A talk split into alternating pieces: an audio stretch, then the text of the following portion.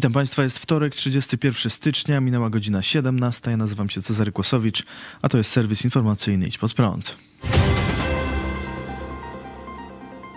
Dziś w Lublinie odbyła się rozprawa apelacyjna w procesie pastora Pawła Chojeckiego, redaktora naczelnego telewizji Idź Pod Prąd. Pastor Kościoła Nowego Przymierza w Lublinie jest sądzony za słowa, kilka zdań skazań i innych programów emitowanych w prowadzonej przez niego telewizji internetowej, które nie spodobały się grupie hejterów i prokuraturze Prawa i Sprawiedliwości.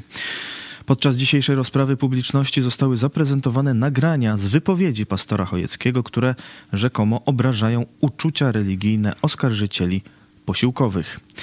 Licznie zgromadzona publiczność aplauzem i brawami przyjęła poglądy zaprezentowane przez pastora. Wśród publiczności dominowały koszulki i transparenty z napisami Wolność słowa dla każdego i Support Pastor Chojecki.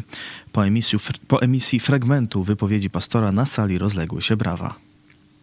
To jest największym zdrajcą narodu. Biskupi katoliccy. Tak było wtedy, tak jest i dzisiaj. I jak im na to pozwolimy, tak będzie nadal. Dlatego akcja wkurzeni na Kościół. Właśnie z tego też między innymi powodu.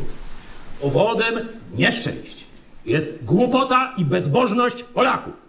A odpowiedzialność za głupotę i bezbożność Polaków ponoszą biskupi katoliccy i ich przydupasy, czyli księża i zakonnicy i zakonnice. To jest prosty, można powiedzieć, przepis na klęskę narodu.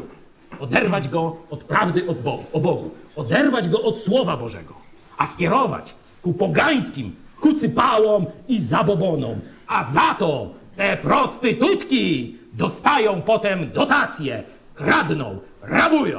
Ksiądz z Pomorza. O, my biedni, o, ubodzy, o kościółek dla wiernych bym postawił, ależ nie mam gdzie. Prezydencie, już taka działeczka tu niedaleko. Już może by no może by sprzedać, już tam sprzedać kości no kościołowi będzie prezydent sprzedawał, noż dać, no my biedni, my szaraczki, my ludziom służymy. No dobra, dać im. No daj. Ha, mamy. Hipermarket, no chce stawiać. Pierwszy, kto daje, dwie bańki, cena wyjściowa, ksiądz proboszcz. No, jest chętny, bach, masz, już. No to co se teraz kupimy? Porsche albo co gorsze? Nóż chałupę trzeba za te dwie bańki też fajną postawić. To jest Kościół katolicki, który nas i was łupi dzisiaj, a nie gdzieś w ciemnym średniowieczu.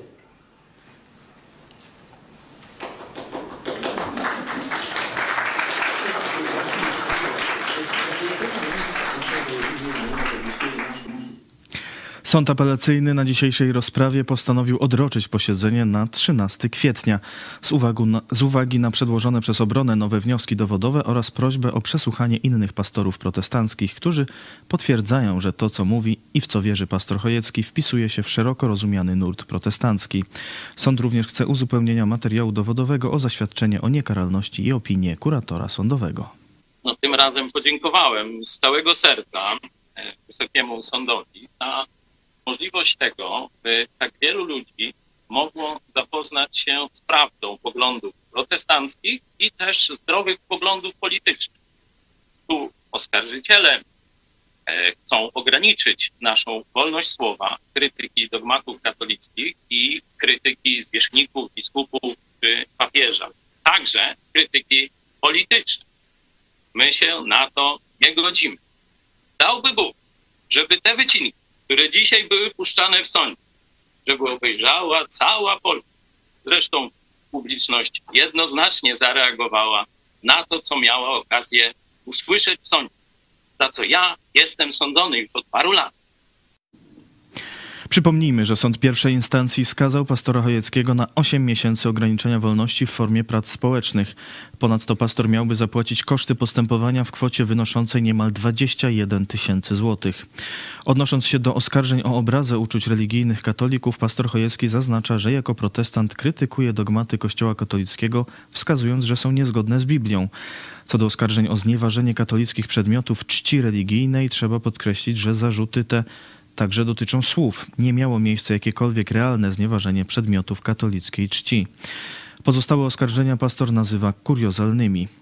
Pastor Paweł Chojecki wielokrotnie argumentował także wobec sądu, że nie miał na celu obrażenia prezydenta Dudy, na którego zresztą kiedyś głosował, ale konstruktywną krytykę, by skłonić głowę państwa do refleksji i spełniania obietnic wyborczych. W przedświątecznym programie Czy pastor Chojecki przeprosi prezydenta Dudę? Na antenie telewizji Pod Prąd pastor Chojecki przeprosił prezydenta za twarde słowa, jakich wobec niego użył i uznał, że biorąc pod uwagę to, jak prezydent Duda postępuje teraz po inwazji Rosji na Ukrainę, już nie nazwałby go tchórzem. Wielu ludzi mogło słyszeć, o co tu tak naprawdę chodzi. Jak widzieliście, podziękowałem Wysokiemu Sądowi za okazję, żeby myśl protestancka została w nowoczesnej formie zaprezentowana Polakom. Piękna sprawa, piękna sprawa. Naprawdę jestem wdzięczny Bogu. Widziałem też po Waszych minach, po aplauzie, że jesteście dumni, że te słowa mogły z sali sądowej dotrzeć do tysięcy Polaków. Ta fala narasta. Ludzie się nie godzą na zamordyzm, zabobon, na prześladowanie protestantów w Polsce. To jest przywilej, że mogę tu stać. I tam jako oskarżony jestem z tego dumny, że mi pierwszemu taka rola została przez Jezusa powierzona. I dziękuję każdemu z Was, że stoicie ramię w ramię. To naprawdę jest wielki przywilej. Były prezydent Gruzji Michał Saakaszwili trafił na oddział intensywnej terapii. Jego stan jest krytyczny, informuje rzecznik byłego prezydenta. Saakaszwili odbywa karę 6 lat więzienia, na którą został skazany pod zarzutem nadużycia władzy. Aresztowano go jesienią 2021 roku. W trakcie odbywania kary jego zdrowie uległo gwałtownemu pogorszeniu. Przedstawiciele gruzińskiej sceny politycznej i prawnicy Saakaszwilego od dawna alarmowali społeczność międzynarodową, że wymaga on podjęcia specjalistycznego leczenia, które nie jest możliwe w Gruzji. W tym celu Polska odwiedziła e, w pierwszej połowie stycznia Nona Mamulashvili z partii Zjednoczony Front Narodowy. Pan Saakaszwili jest w bardzo złym stanie, praktycznie umiera. Apelujemy więc do jego przyjaciół w Polsce, a także w innych państwach.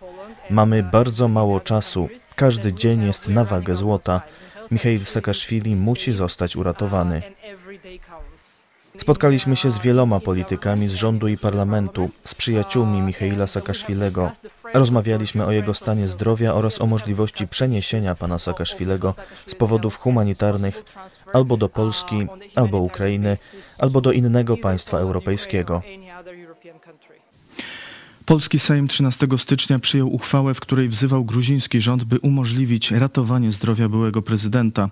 W sprawie Saakaszwilego interweniował wcześniej także ukraiński prezydent Wołodymyr Załęski. Były prezydent Gruzji ma obywatelstwo Ukrainy i władze tego kraju zabiegały o umożliwienie leczenia go w ukraińskiej klinice. Najwyższa Izba Kontroli nie została dopuszczona do kontroli w państwowej spółce Orlen. W związku z tym NIK złożyła trzy zawiadomienia do prokuratury o podejrzeniu popełnienia przestępstwa. Jako prezes Najwyższej Izby Kontroli wykorzystam wszystkie środki prawne, krajowe i europejskie, aby zrealizować kontrole, które miały się odbyć w PKN Orlen. Obywatele mają prawo wiedzieć, na co wydawane są publiczne pieniądze, napisał szef NIK Marian Banaś na Twitterze.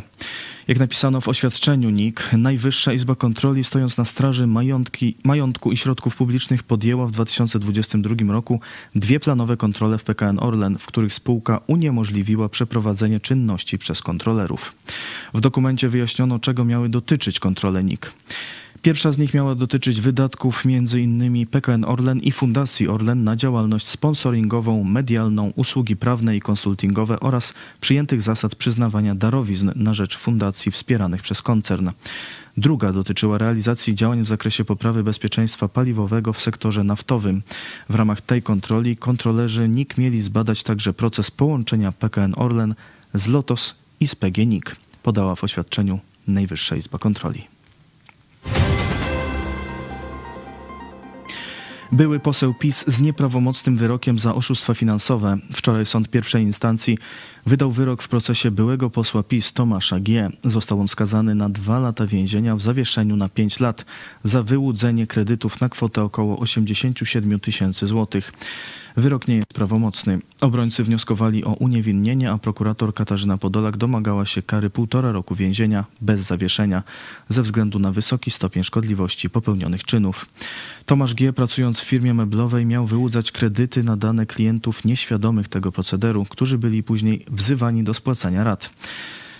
Proces byłego posła rozpoczął się w lipcu 2017 roku, ale był wielokrotnie odwlekany ze względu na zwolnienia lekarskie, które oskarżony notorycznie przedstawiał sądowi przed każdym kolejnym wyznaczonym terminem rozprawy. Jak wskazywała prokurator, taka praktyka mogła doprowadzić do przedawnienia zarzutów. Przeciwko Tomaszowi G. toczą się łącznie trzy sprawy karne. Stawiane mu zarzuty obejmują wspomniane wyłudzanie kredytów w latach 90., fałszowanie umów oraz posługiwanie się podrobionymi dokumentami. Nowe oskarżenia dotyczą jego działań jako posła PiS oraz jako kanclerza Wyższej Szkoły Handlu i Usług w Poznaniu. Według prokuratury miał się dopuścić wyłudzenia pieniędzy z kancelarii Sejmu, płatnej protekcji i przywłaszczenia około 5 milionów złotych ze środków uczelni, której był kanclerzem. To wszystko w tym wydaniu serwisu. Dziękuję Państwu za uwagę. Kolejny serwis jutro o 17, a jeszcze dziś o 18 w dogrywce rozmowa z obrońcą pastora Chojeckiego Andrzejem Turczynem, a jutro zapraszamy już od 10 na program urodzinowy. Do zobaczenia.